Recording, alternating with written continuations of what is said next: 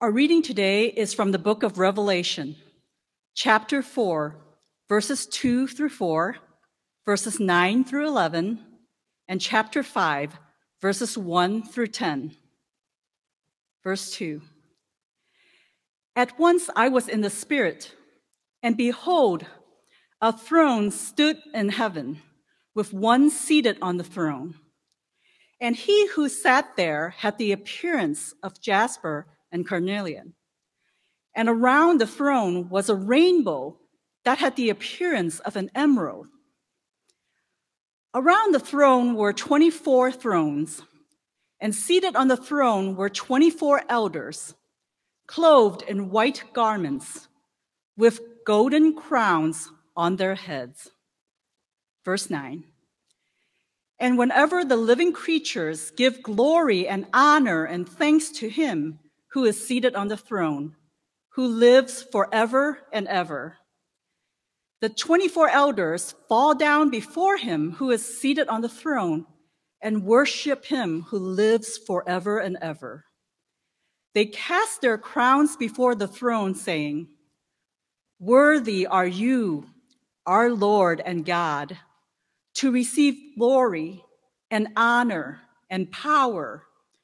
For you created all things, and by your will they existed and were created.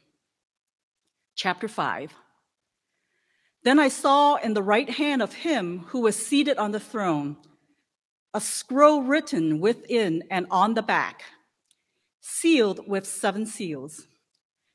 And I saw a mighty angel proclaiming with a loud voice, Who is worthy to open the scroll and break its seals? And no one in heaven or on earth or under the earth was able to open the scroll or look into it. And I began to weep loudly because no one was found worthy to open the scroll or to look into it. And one of the elders said to me, Weep no more.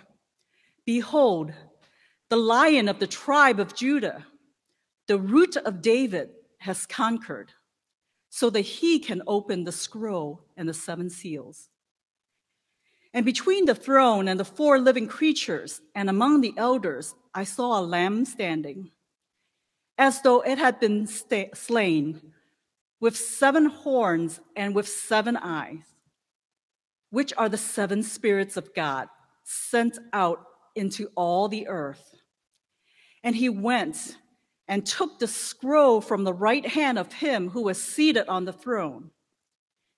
And when he had taken the scroll, the four living creatures and the 24 elders fell down before the Lamb, each holding a harp and golden bowls full of incense which are the prayers of the saints. And they sang a new song saying, Worthy are you to take the scroll and to open its seals, for you were slain, and by your blood you ransomed people for God from every tribe and language and people and nation, and you have made them a kingdom and priests to our God, and they shall reign on the earth. The word of the Lord.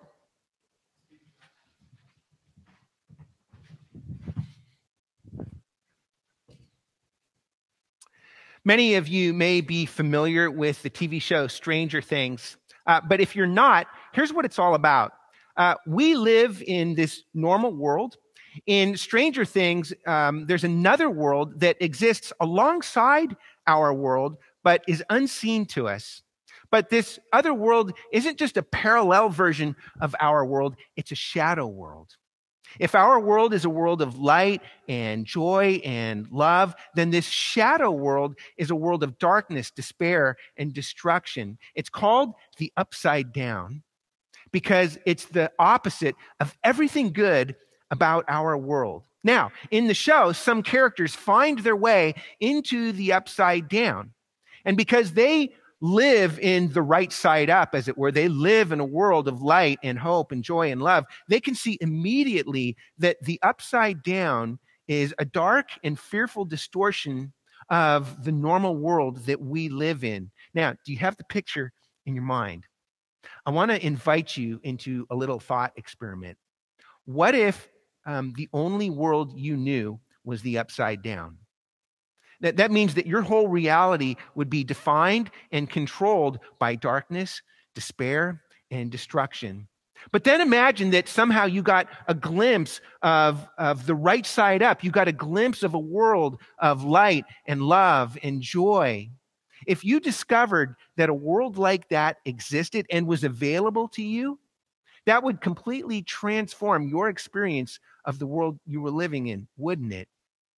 We think that we live in the right side up, that our world is the normal world of light and joy and love. What if our world was really more like the upside down? But there was another world available to us, a world of real light and love and joy. And that the difference between that world and our world is infinitely greater than the difference between the normal world of Stranger Things and the upside down. What would happen if you got a glimpse of that world? Friends, that's what worship is. To worship is to get a glimpse of ultimate reality. And there's nothing more important than that. Because when we change the way we see reality, it transforms the way we respond to reality. How are you responding to reality right now? Is there fear or anxiety or uncertainty? Is there um, depression or darkness or even despair in your life? Are, is there fatigue? Are we getting tired? When we change the way we see reality, it transforms the way we respond to reality. The book of Revelation transforms the way we see reality so it can transform the way that we respond to reality. How does it do that? Revelation is all about Jesus Christ appearing to the Apostle John in his full divine glory and saying, Write what you see. The whole book of Revelation is the Apostle John telling us what he saw. This passage that we just read is the beginning of that vision. What did John see? He saw worship. He saw worship in heaven. He sees a throne. There are some tears, and he sees a lamb, the throne, the tears, the lamb. Let's look at each one of those three things and see how they help us transform the way we respond to reality. The first thing is the throne. It begins like this uh, John says, At once I was in the Spirit, and behold, a throne stood in heaven with one seated on the throne. And he who sat there had the appearance of Jasper and carnelian. Now, this is a vision of God, but notice something about this description or this vision. Um, really, uh, what it's talking about is the throne. Uh, over and over again, this, talk about the throne dominates chapters four and five of Revelation. It mentions the throne 17 times in 25 verses. But that means right away, we've got a problem. Because in our culture, uh, thrones and kings, the kings who sit on those thrones, um, oftentimes represent to us images of ruthless domination or patriarchal oppression. So it's natural for us to look at this and say, well, if that's who this God is, then I want nothing to do with this God, which makes perfect sense. But if we begin to dig a little bit beneath the surface, we begin to see that this is actually showing us the opposite. Because notice something about this description of God. Other than telling us that, that God had the appearance of jasper and carnelian, which are precious stones, really there is no description of God. And especially, uh, Revelation doesn't use any human language or human terms at all to describe God. And that's intentional. By avoiding any human language to talk about God, Revelation is telling us that God is completely unlike any other human power, authority, or ruler. In other words, the point is not to perpetuate oppressive and dominating models of power, but to draw the strongest possible contrast between God's throne and every other throne in the world. In other words, Revelation is telling us that there's only one throne in all of creation that's real. Every other throne is a counterfeit, and it always leads to oppression, domination, and corruption. And boy, that really comes out when you understand something about the political context back then. Revelation was written during the last decade of the first century, somewhere in the 90s AD. Now, the Roman emperor at that time was a fellow named Domitian. There he is. Um, during his reign, Every single person in Rome, in the whole empire, was required by law to worship the emperor as divine. If you didn't do that, then you faced severe punishment at the hands of the Roman Empire. In other words, the Roman government was the very embodiment of ruthless domination and patriarchal oppression. Basically, Rome was saying, worship Rome or we will crush you. That's what it was saying. So if you look at verse 11, notice that there are 24 elders and, and, four living creatures. The passage talks about them. The 24 elders are like, it's like a heavenly council of angelic beings. And the four living creatures represent all of creation. Uh, all of this scene, they're all worshiping God. And notice it says that they were saying, Worthy are you, our Lord and God, to receive glory and honor and power. Now, that phrase, our Lord and God, in the first century, during the reign of Domitian, that was a phrase that everyone in Rome was required to say about the emperor. In Latin, it was Dominus et Deus Noster, our Lord and God. If you look up Domitian on Wikipedia, you will find out Rome was required to, to ascribe that phrase to the Roman Empire. Anybody reading Revelation in the first century would have immediately recognized just how subversive this is.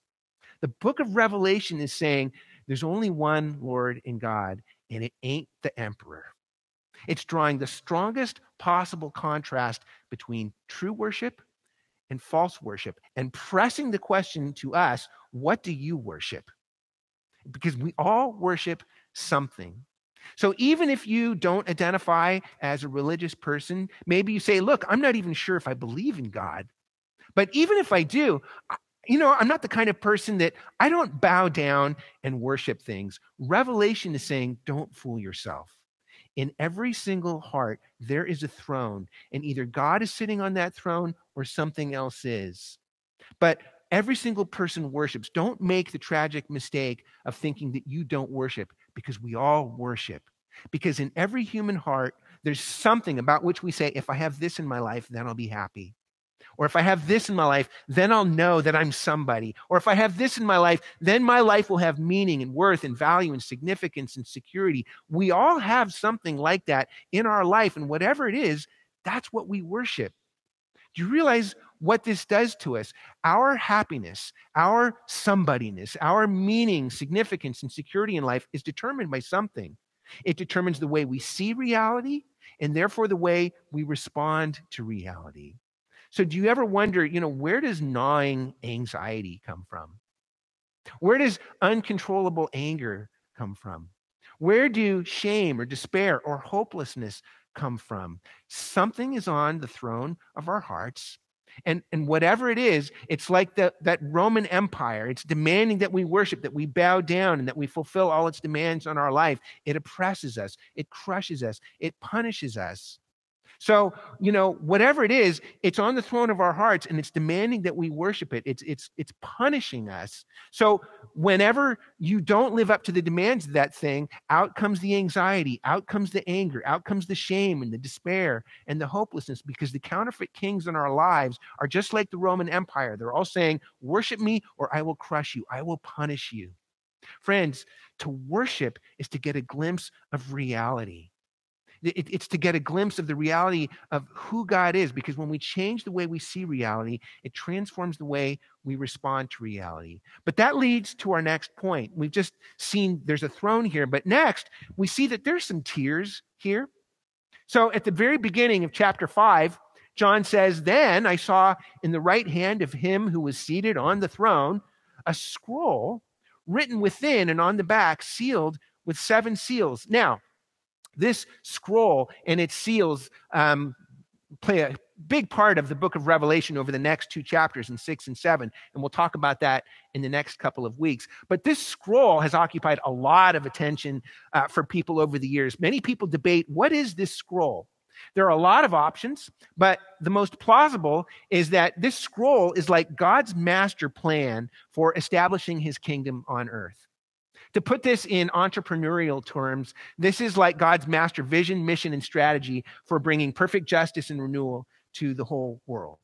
That's, that's what is going on here. And that makes perfect sense of what happens next. Notice that John says, And I saw a mighty angel proclaiming with a loud voice, Who is worthy to open the scroll and break its seals? And no one in heaven or on earth or under the earth was able to open the scroll or look into it.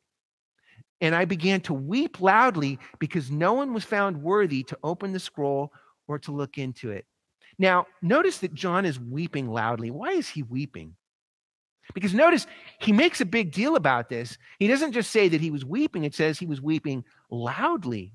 Here's what's going on um, this throne room vision is uh, an invitation not just to see God as he really is, but to see the whole world as it really is. Friends, that's one of the main purposes of the book of Revelation. In the book of Revelation, God is inviting us up into the control room, as it were. And he's saying, I want to show you what the world looks like. I want to show you what history looks like, what reality looks like from my point of view. What does the world look like from God's point of view?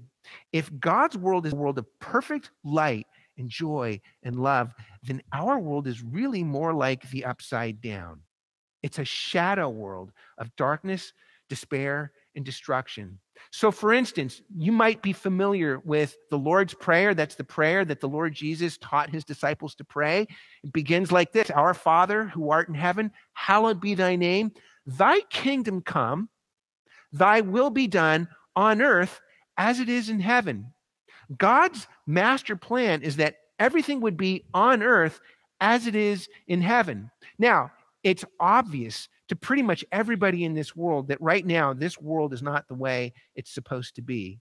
When we get a chance to see the world as God sees it, it becomes even more painfully obvious that the world we live in is definitely not the way God intended it to be.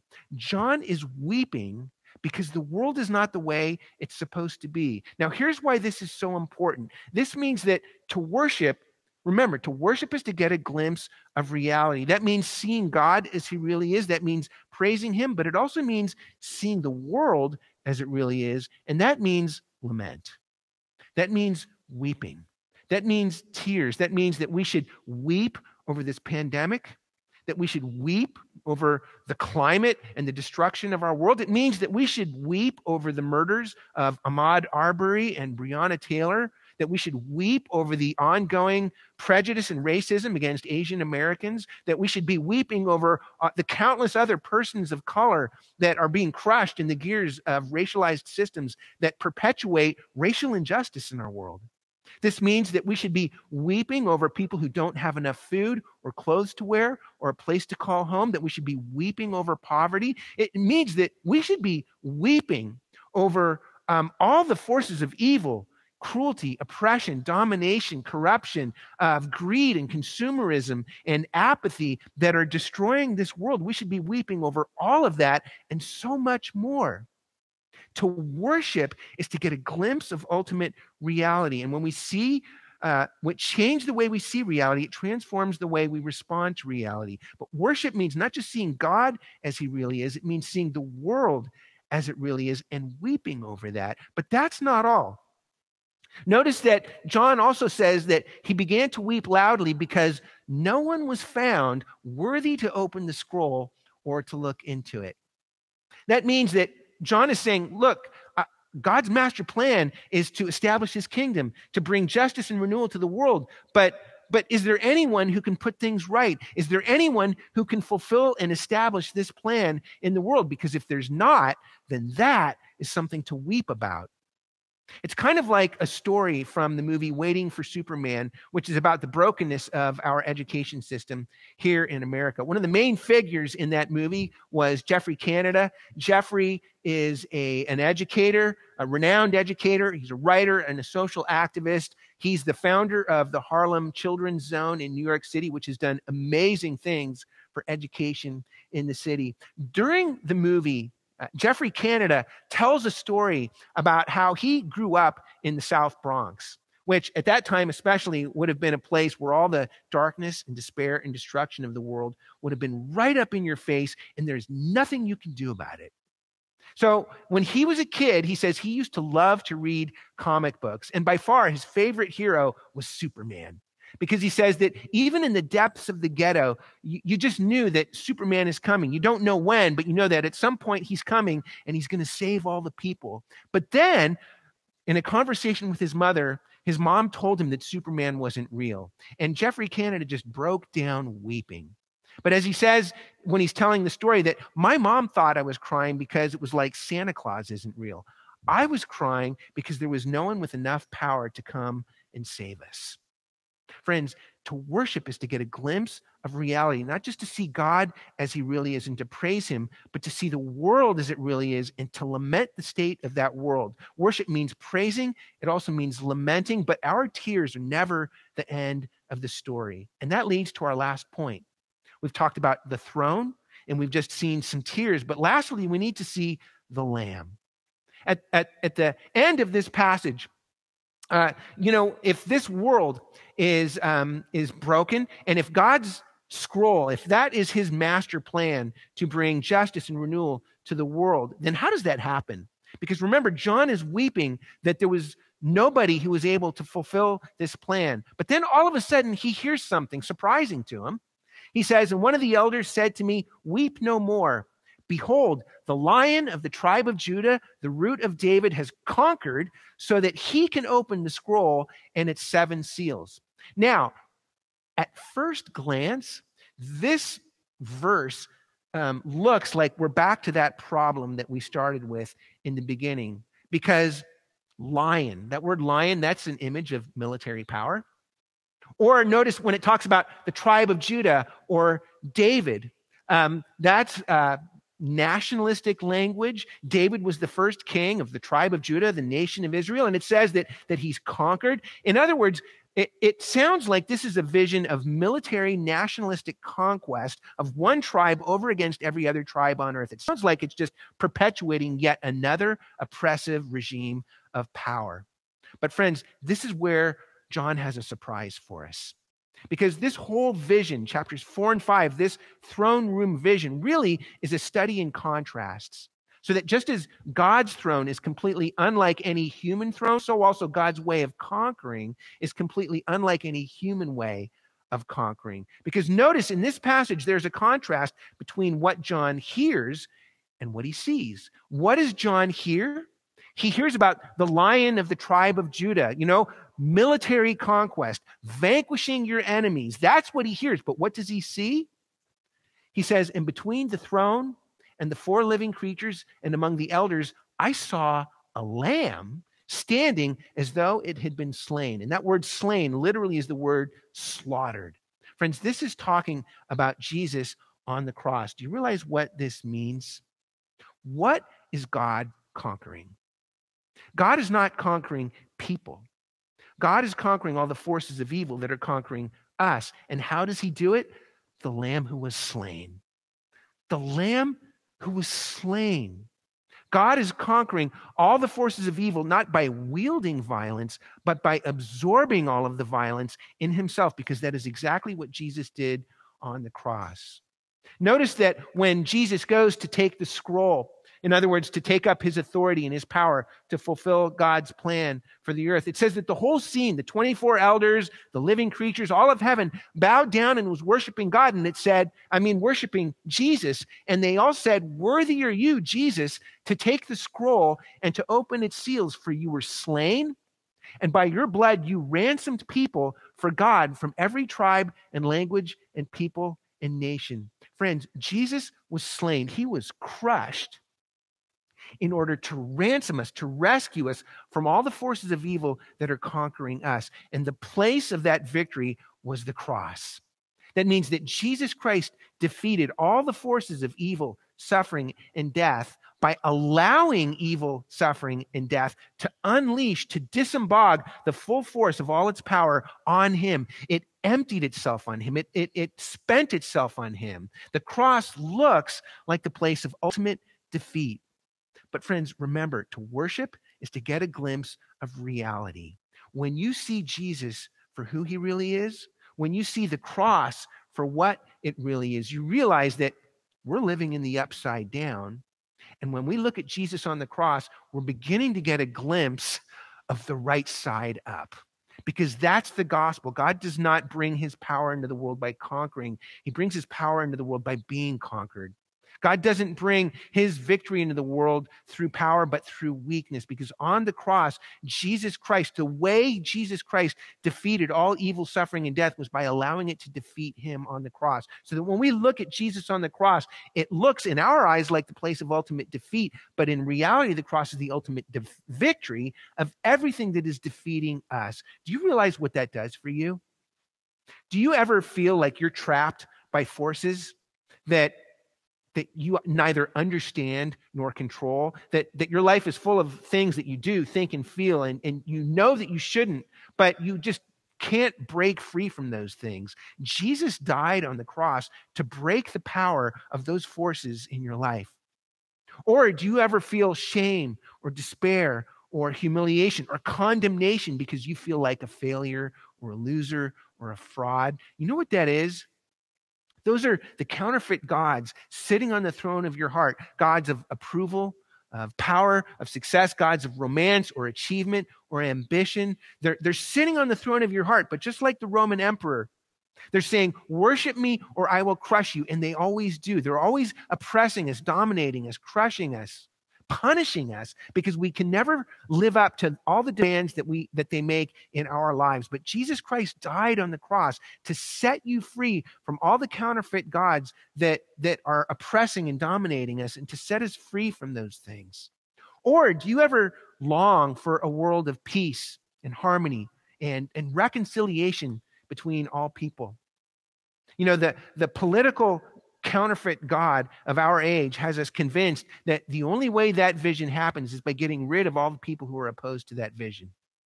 You know, the problem is that we're so focused on taking the other side out that we would rather see them destroyed than redeemed. You know, we talk a lot about inclusion in our world, but does our vision for inclusion include our enemies? Notice that Jesus, he ransomed us, he rescued us, he restored us. Um, Notice what it says to ransom a people for God from every tribe and language and people and nation, not from my tribe, every tribe. As I said, we talk a lot about inclusion in our culture. Does our vision for inclusion include people from every tribe? Does it include even our enemies? The gospel vision does. The, uh, the God's vision for the world does. So that, that when we own that vision for ourselves, if we ever have uh, enough vision to say that we would want to see our enemies included in the renewal of this world. That vision only comes from the gospel. Friends, one of the most stunning examples of this I've ever read comes from the great writer James Baldwin. James Baldwin uh, was one of the greatest thinkers and writers during the civil rights movement. Interestingly, uh, James Baldwin, he grew up in the church. He was actually a childhood preacher, actually somewhat of a star preacher in Harlem when he was growing up. But the church he grew up in was a very fundamentalist, authoritarian, oppressive, legalistic kind of place. So that when he left that church eh, as a young man and later in his life, whenever he would write explicitly about religion or the church, James Baldwin really didn't have very many good things to say about it. But when James Baldwin wrote about his vision for the world, his vision for reconciliation, he was far more impacted by the reality of what the gospel really is than even he could understand. So in 1963, he wrote a letter to his nephew James, encouraging his nephew in the struggle for justice. But listen to what he says. He tells his nephew, Please try to be clear, dear James. There is no reason for you to try to become like white men and no basis whatever for their impertinent assumption that they must accept you. The, rea- the really terrible thing, old buddy, is that you must accept them. You must accept them and accept them with love, for these people have no other hope. They are your brothers, your lost younger brothers, and we cannot be free until they are free. This is astounding to me. This is an African American man who grew up in the height of Jim Crow, talking about people who would oppress him, even kill him, and saying, I don't want to see them destroyed. I want to see them set free. Because I don't want to live in a world in which they're not included, because a world without them wouldn't be a fully redeemed world. Friends, do you long for a world like that? We live in the upside down. Do you long for the right side up? When we change the way we see reality, it transforms the way we respond to reality. Let God carry you up into worship. Let Him carry you up into the throne room so that you can see God as He really is, so that you can see this world and lament over this world as it really is, but also so that you could see Jesus and the cross as it really is, that you could see Him dying in order to rescue you and free you, in order to live in that world, and so that you could help others find their way into that world as well. Let's pray. Father, we praise you our Lord and God, for you are worthy of all glory and honor and power. We praise you, Lord Jesus, the Lamb who is in the center of the throne. We give all our praise and glory this morning to the one who is seated on the throne, and to the Lamb at the center of the throne, and to the Holy Spirit, to our triune God. For you, God, have enacted your master plan to bring justice and healing and renewal to this world. And the place you did it was on the cross of your son, Jesus Christ. And now we live in the wake of that. We pray this morning, Lord Jesus, that you would help us to see God as he really is, to see this world as it really is, and to see you and your cross, Lord Jesus, as it really is. That the more we see reality, the more it would change and transform the way we respond to reality, that we would be vessels of your world, your love, and your gospel to the world around us. For we pray all of these things in Jesus' name. Amen.